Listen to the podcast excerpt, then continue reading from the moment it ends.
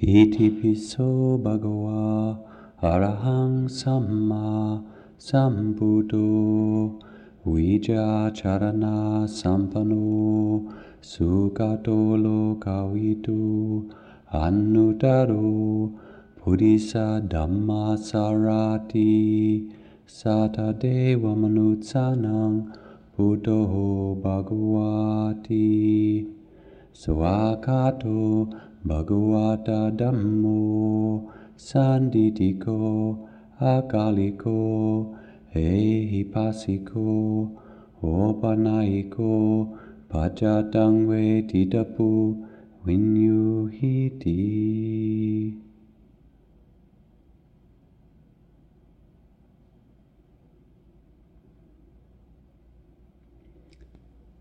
Those verses in Pali are a little bit of the morning and evening chanting from the monasteries in Asia.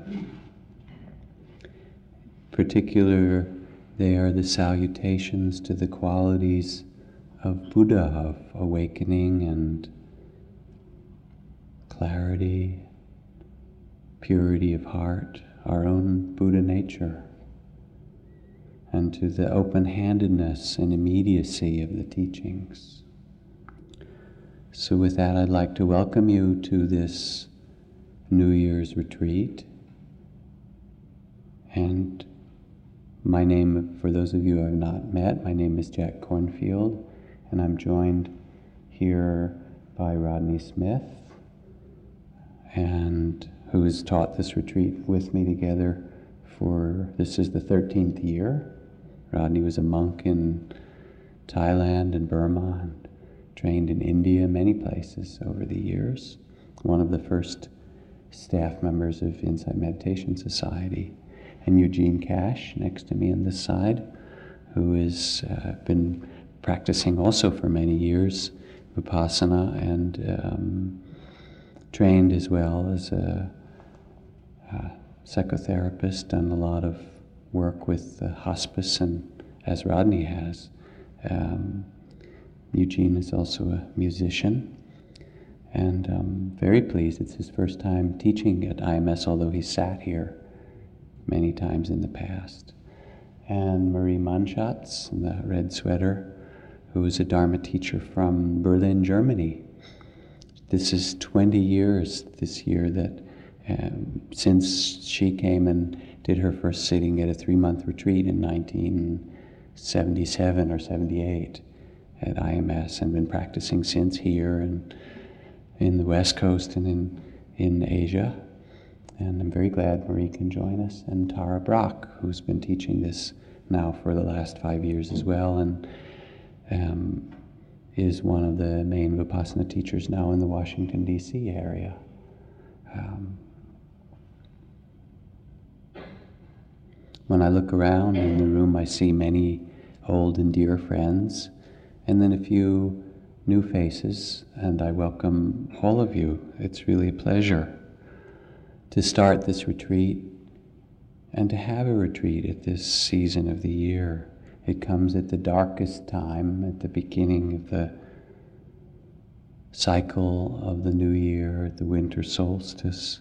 And in a way, perhaps it's like our version of the rains retreat that would happen during the rainiest and darkest time of the year in the Buddhist monasteries, where people would quite naturally be drawn to interior time, to a practice um, that listens and attends uh, within to that which wants to be born out of us in this darkness one of the monasteries that began in the time of the Buddha was the um, beautiful grove of Prince Jeta that was offered as a year round um, retreat center for the monks. And the Buddha said, creating such suitable dwellings and offering them to practitioners of all four directions, past, present, and future, is a blessing to be praised. It keeps out cold and heat, wind and rain, and shelters those who meditate with ease, so that they may devote themselves and develop trust, still their minds, and awaken true insight. Those who live there can practice and pass on the Dharma, experiencing freedom from suffering and finding the heart's great repose. So I hope in this retreat that we are sheltered outwardly and inwardly to develop trust and still the mind, awaken insight, and find the heart's great repose.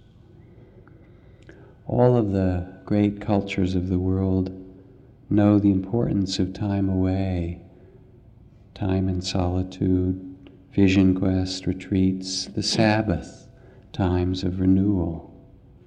And so when we come on retreat, it's as if we come on a kind of a pilgrimage and enter a land that is in some way timeless, outside of our ordinary time, and listen with new ears and see with new eyes. David Brower, one of the foremost environmental le- leaders of these uh, past decades, wrote, There is not as much wilderness out there as I wish there were, and there is more inside than you can imagine. So, welcome to your wilderness retreat.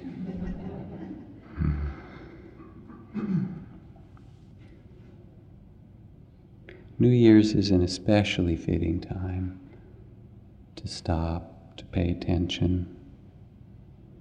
Midway along the road of life, says Dante, I woke to find myself in a secret dark woods.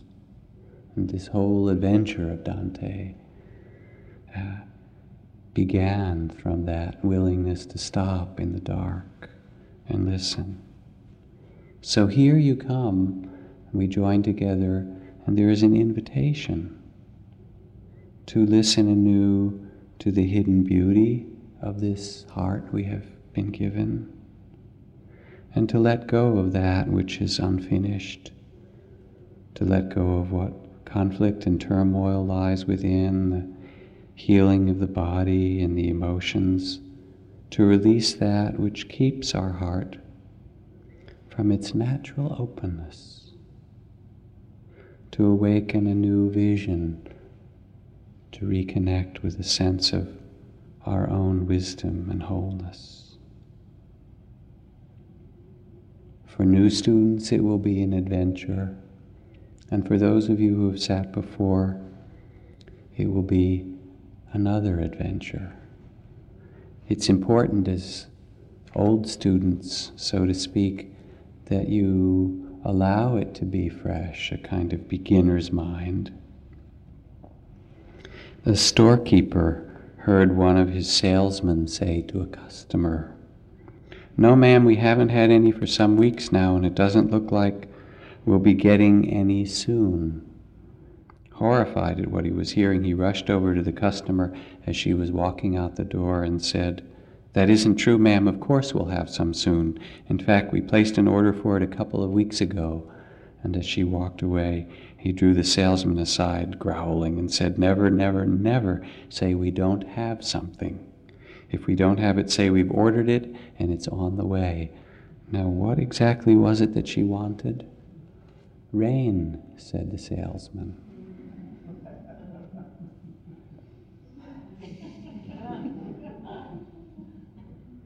Even though you may have sat many retreats in the past, this one is new. And what is ahead in these days, and what is there to be touched in this body and mind and heart, is also new. So let yourself, whoever you are, begin simply as the Buddha did, and take this seat under your own tree of enlightenment and establish the sense of presence and awareness to know what is so, what is true. And as you sit, as the Buddha did, sense within yourself this great capacity for compassion, wakefulness, freedom, that is the birthright of each human being. If it were not possible to free this heart and mind to touch that which is timeless, said the Buddha. I would not ask it of you, but since it is possible, I invite you to join me.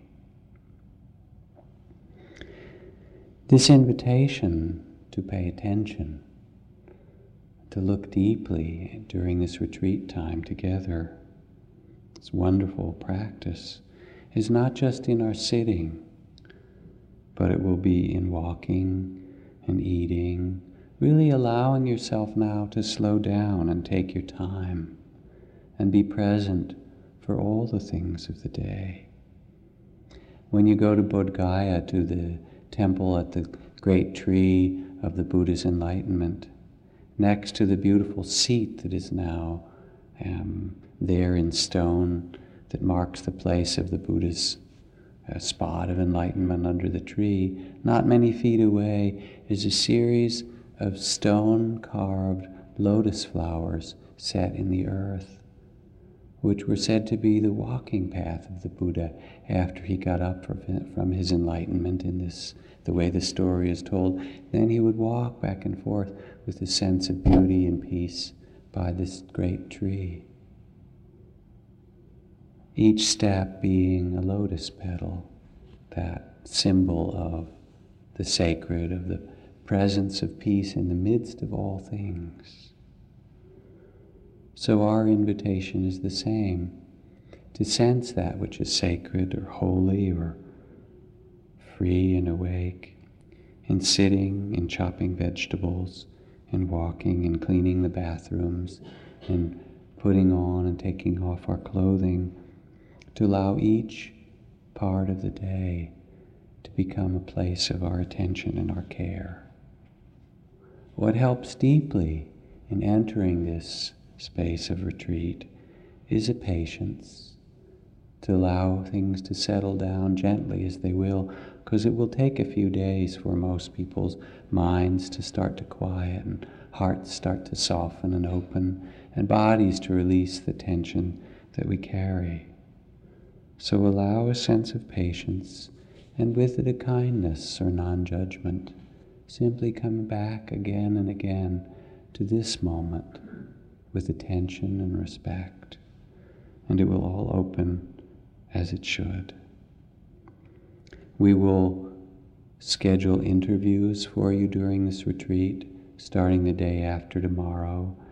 First, group interviews for uh, one time each, and then after that, a series of individual interviews with the teachers, just to check on your practice and simply ask if we can be of help to you.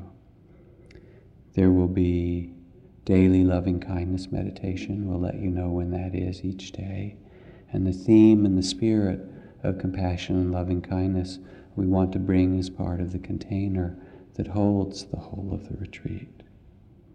And as you can see from the schedule that's posted, there will be sitting and walking and sitting and walking and then walking and sitting, sitting and walking, interspersed with a little eating, meditation, and then sleep and more sitting and walking. So there really isn't very much that you do here. Just sit and walk and mostly be with yourself with attention and care and respect and allow the process of your own mindful awareness to lead you to that opening and understanding and freedom, which is the invitation of every retreat and the invitation of the Buddha. So, again, welcome. It's a great pleasure to join you this retreat. Who's next?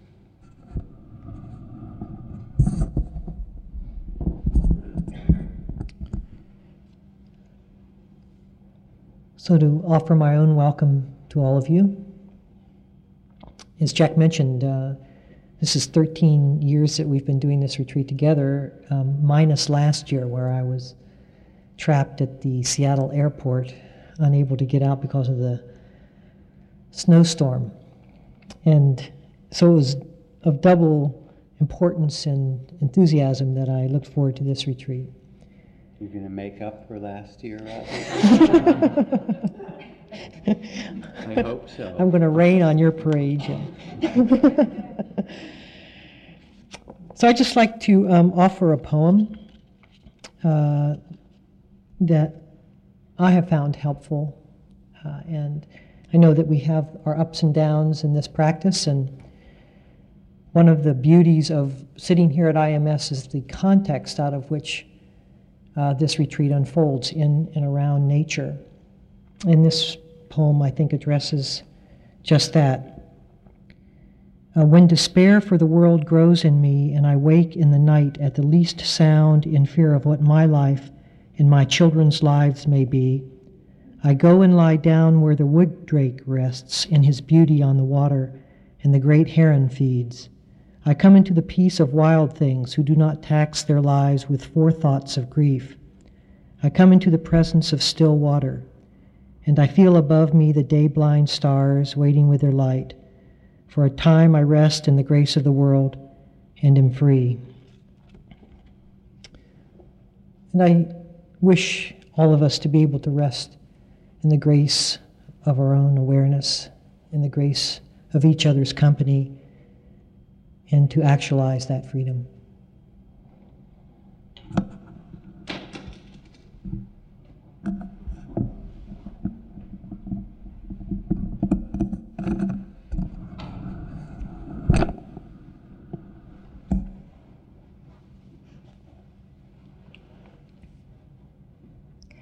Welcome to every one of you.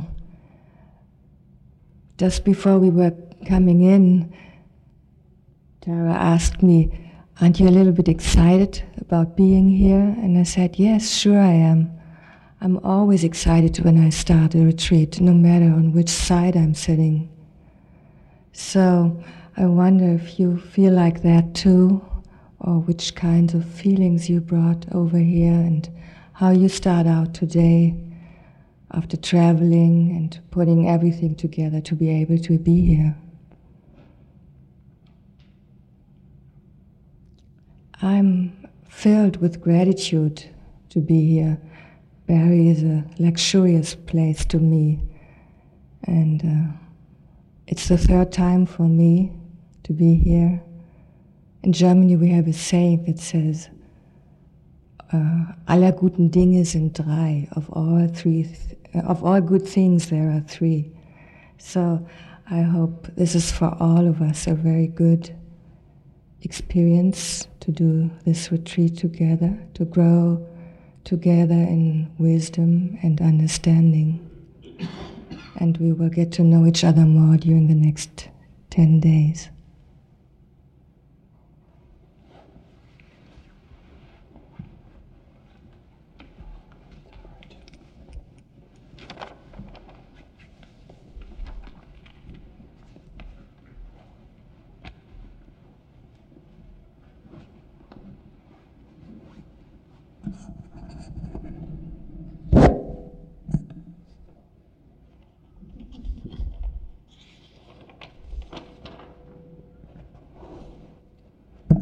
Good evening. Lovely to be here with you all. It's uh, interesting to be on this side. I, uh, whenever I start a retreat, it's it's quite a joy and a blessing to teach, but I do feel a little bit of envy at times. That I, oh, it's so nice to sit, and really such a gift.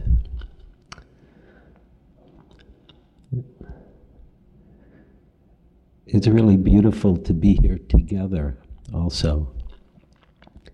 Sometimes on Vipassana retreats, especially as we're sitting, our eyes closed, and we walk, sit and walk, we don't make eye contact, we don't talk, we don't uh, communicate in any way. Sometimes it feels like we're alone.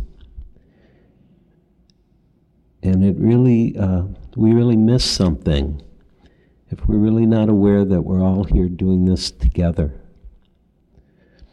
And part of that sense of togetherness is created through the taking of the precepts. So I'd like to talk for a few moments about the precepts and uh, to reflect with you about them and then to formally take the precepts. I see the precepts a number of different ways. So I'd like to just offer these to you for your own reflection.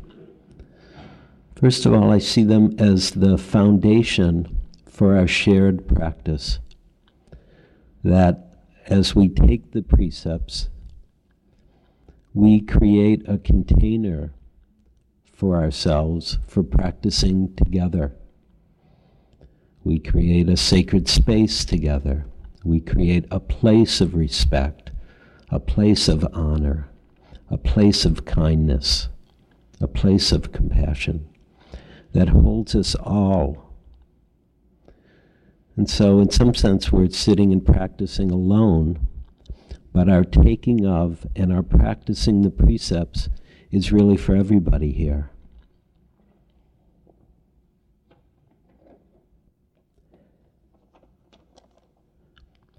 The precepts can be thought of in this sense that they're a prescription. They're a way, it's what we should do when we're here, it's what we're supposed to do. It's kind of the right and wrong, or the etiquette in some sense, of being on retreat. Don't kill, don't steal, don't um, express your sexuality, don't lie, don't delude the mind. So, in that sense, they're kind of a prescription for how to do it right so that it's for the protection for everybody. It's really a prescription of non harming.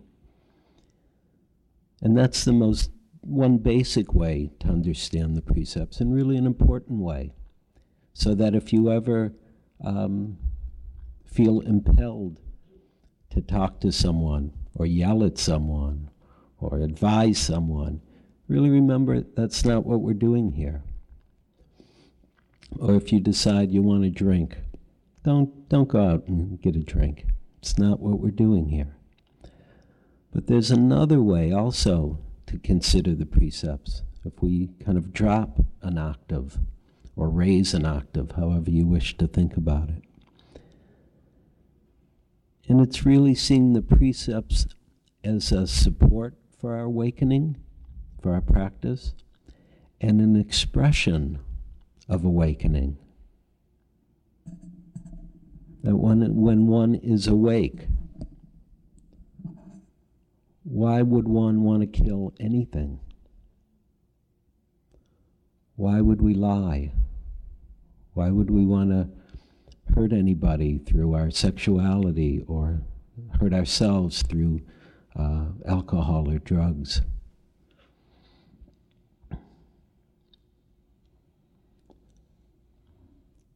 And so, in, in one sense, they're a prescription about how to be here, but in another sense, they are aligning with our nature, with our true nature, with the deepest part of our nature. And what we'd like to do by aligning with these precepts is let them permeate our time here. When we're sitting, when we're walking, when we're in line, when we're working with other people. Not to talk when it's not needed or called for when you're working.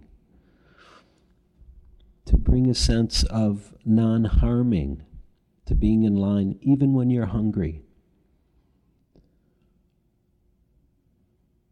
To bring a sense of kindness in general for ourselves and for all of us to really be here together and to allow this practice to awaken us.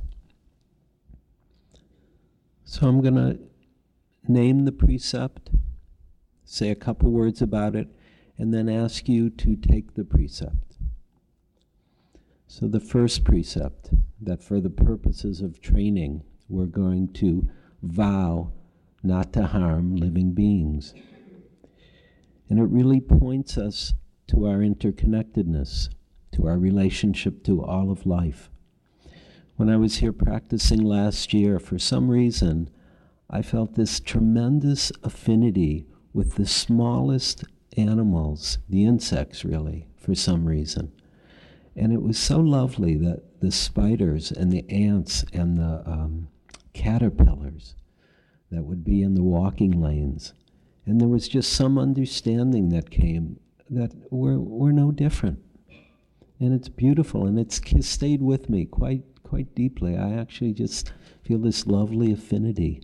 And part of that was just through the precept of non harming, of not killing. And also to consider this precept of not killing in a little broader terms. Don't kill time when you're here. It's a very precious time. You know, if you take a, a moment to look, then really look. If you hear a sound of a bird, really hear the bird. But don't, don't kill time. Don't waste time. Be present with your experience.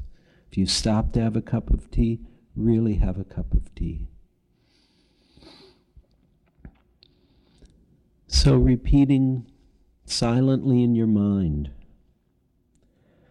for the purpose of training, I vow to refrain from killing living beings.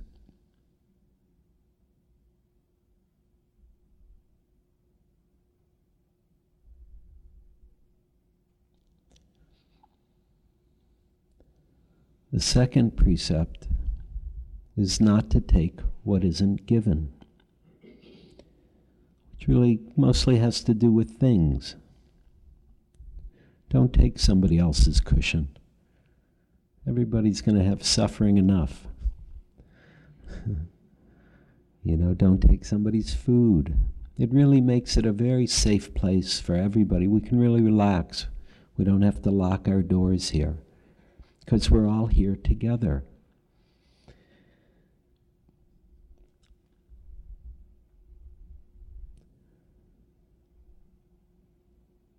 There's also a way that if you think about what we're doing here, when we align with this precept of not taking what isn't given, we see that we don't need anything that's not already here. We see that what we need is here our attention, our kindness, our respect, they're right here.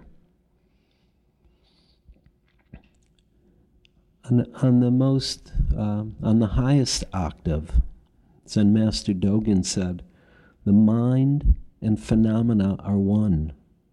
The gateway to enlightenment is open wide.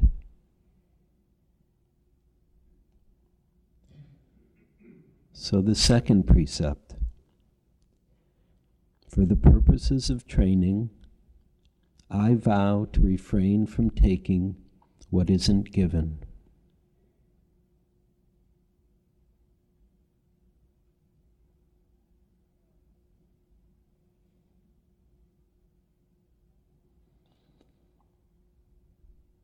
The third precept refraining from sexual activity. Sometimes I think about this as just give it a rest. We've all had lots of sexual activity in our life. It's a rare opportunity to really relax with one's sexuality. Doesn't mean sexual feelings don't arise on retreat. That's actually not a problem.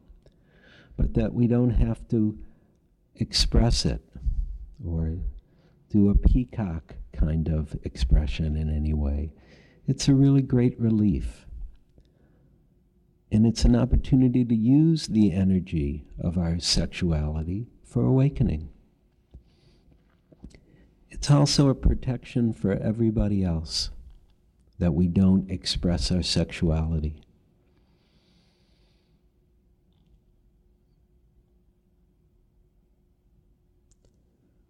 So, for the purposes of training, I vow to refrain from sexual activity.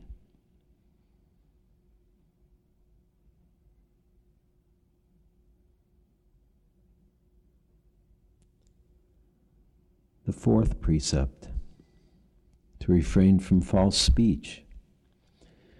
Here on the retreat, it's pretty simple. We are in silence except for the instructions or questions and answers, the Dharma talk, or your interviews, we're in silence.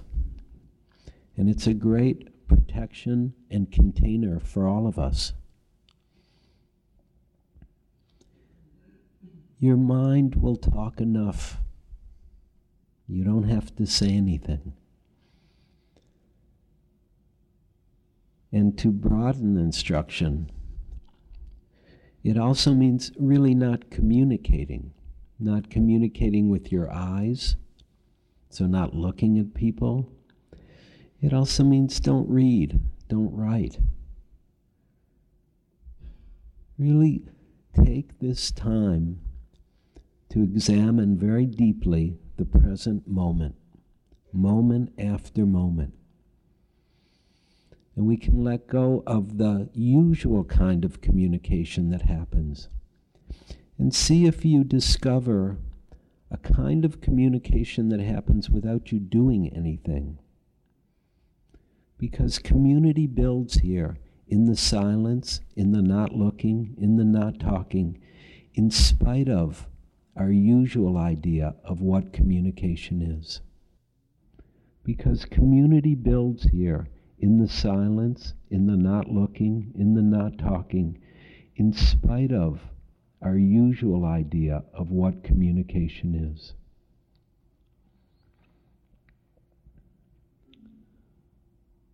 For the purposes of training, I vow to re- refrain from false speech.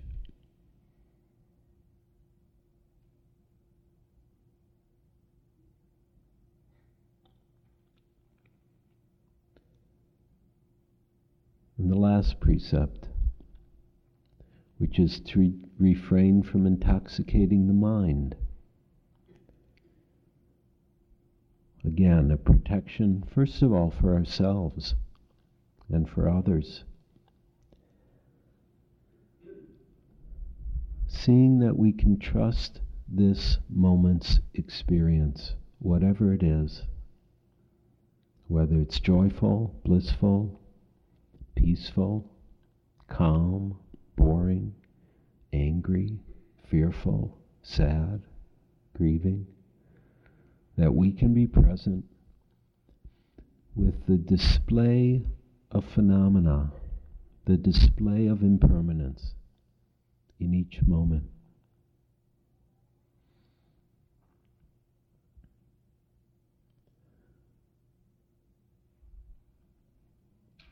When Bodhidharma, great Buddha, Zen Buddhist teacher, gave the precepts, he always started them by saying self nature is subtle and mysterious. If we pay attention, there is no need for intoxication.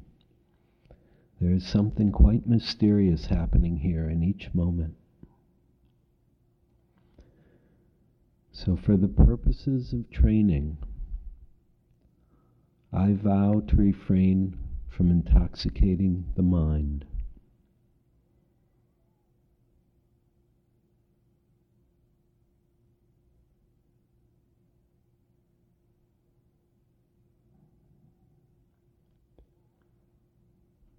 I wish you all the blessings of the Dharma in your practice. Thank you.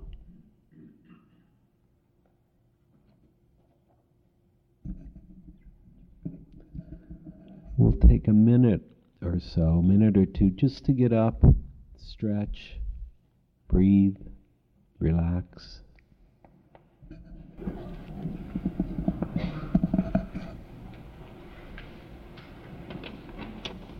My welcome to the others and just to say, um, coming in, it was the first time I had been in the hall since I arrived tonight, and the first, my first sense was just to bow to everyone, because such an immediate sense of the sacredness of the space here. And like all of you, I came from enormously busy, happening holidays, and the contrast is so marked and so wonderful. So it's a pleasure to be here. I've been coming a number of years, both teaching and sitting, and one of the things that always stands out to me is how, especially this time of year, the chance to step out of habits and routines, you know, that keep us small and keep our lives not so alive. And, and coming here, no matter what happens, we've in some way stepped out of that, and there's more of a sense of the realness and the juiciness of our lives. So, a couple of weeks ago, um, I was talking with a friend about how I was looking forward to that because things were definitely crunched. And uh, that friend handed me a cartoon, and in the cartoon, there are these two robots, and they're just wildly, exuberantly dancing around, and one is singing out, I'm free, I'm free, free at last. I found my manual override button. and I liked it because it was that sense of all these practices are that in some way they bring us towards freedom, that we step out of the habits of our minds to always try to make things safe or try to control things or grasp things and we a bit more come back this moment just to settle into what's true. So that's our practice, and one of the beautiful practices over the many centuries, now 2,500 years, that has been a way to lead into these practices is the tradition of taking the refuges. So, what we'll do tonight before we sit is take the refuges in the Buddha, Dharma, and Sangha. It's been called the triple gems. And I just want to say a few words about them and then we'll meditate on them a bit and then sit together. The first refuge, I take refuge in the Buddha. It's really taking refuge in our Buddha nature, in our awakening Buddha nature for many, there's inspiration in sensing the historical figure of the Buddha, and that and whatever inspires us is wonderful. But the the Buddha's teachings really were that each of us is awakening, and that when we look towards that, when we bow to that, when we take refuge in that, it really allows us to embody it, to touch into our innate wisdom and compassion. So the first refuge is I take refuge in the Buddha, in the possibility and potential of this awakening nature. The second refuge, I take refuge in the Dharma. The Dharma, the way, the path, the truths. When we take refuge in the Dharma, we're taking refuge in these precious practices and truths that both reflect our Buddha nature and awaken our nature. The third is I take refuge in the Sangha.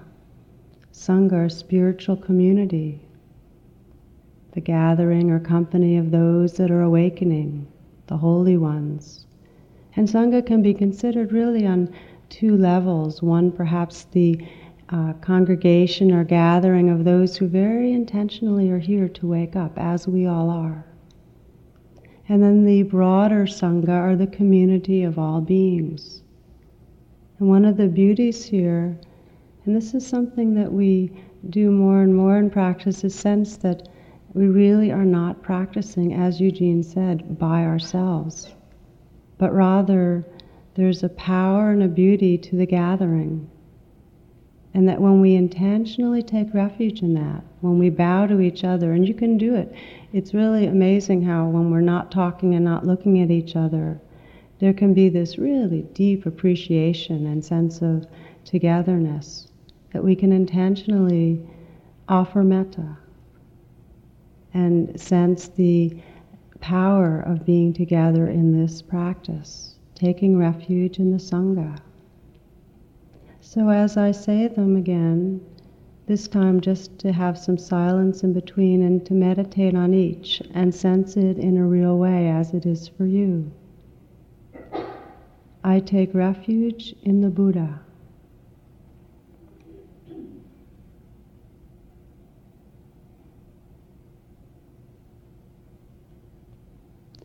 I take refuge in the Dharma.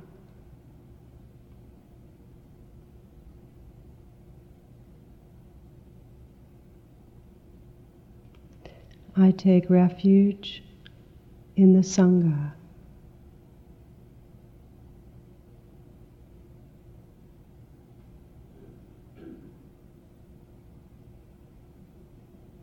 And then we'll be repeating it now together, all three phrases, joining in together now, please.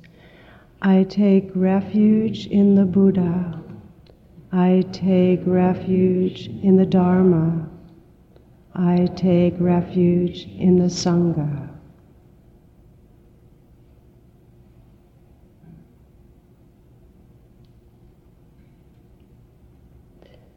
We'll be moving now into our sitting. Um, if you need to adjust yourself in any way to feel more comfortable and balanced, please do so. The sitting posture, for those of you that are not so familiar or that would like reminders, the guidelines are in the most simple way to sit in a way that's upright, alert, yet relaxed. What this means is finding a balanced posture where the spine is tall and straight, and then relaxing the muscles in the body however possible to be most at ease.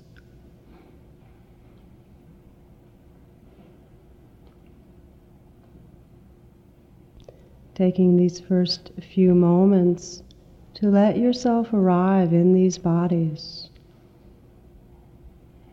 To feel the sensations of the sitting posture.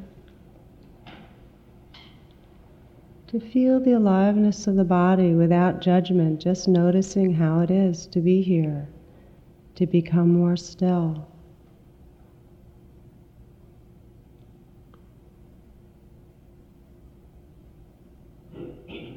Letting go a bit through the body, relaxing, and in that way becoming more wakeful.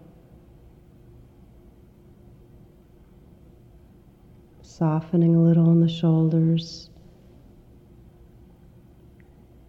We've all done a lot to get here, letting go a bit of what we're carrying. Letting the hands rest in a soft and easy way.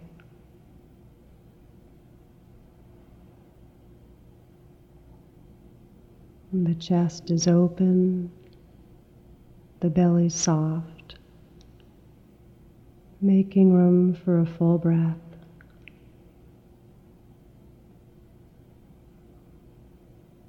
And then another. Feeling yourself arrive more fully as you soften through the body, relaxing the legs, feeling where you contact the floor beneath you.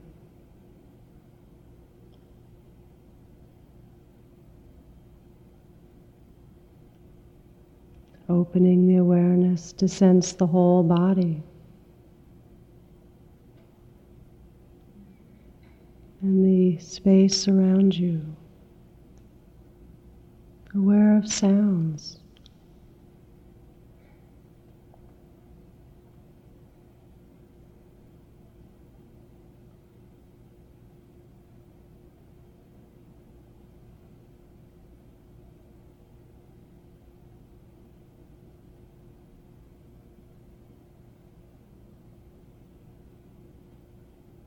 And open, easy attention,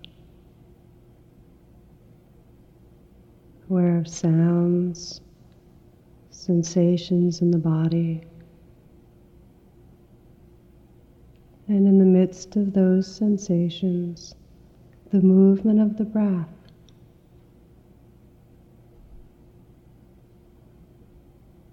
Noticing where you feel the breath most strongly and letting the awareness rest with the breath.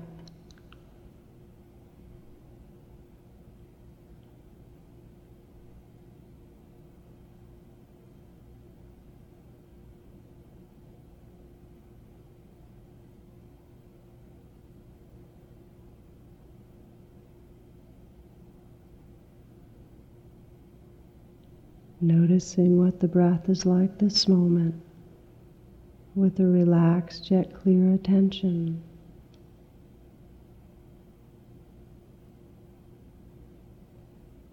Allowing the mind to settle with this simple attention, mindfulness of the breath.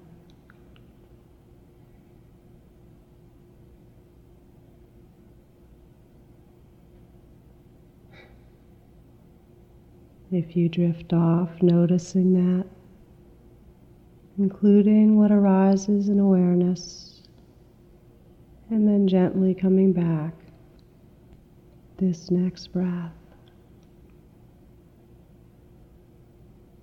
Relaxed and present.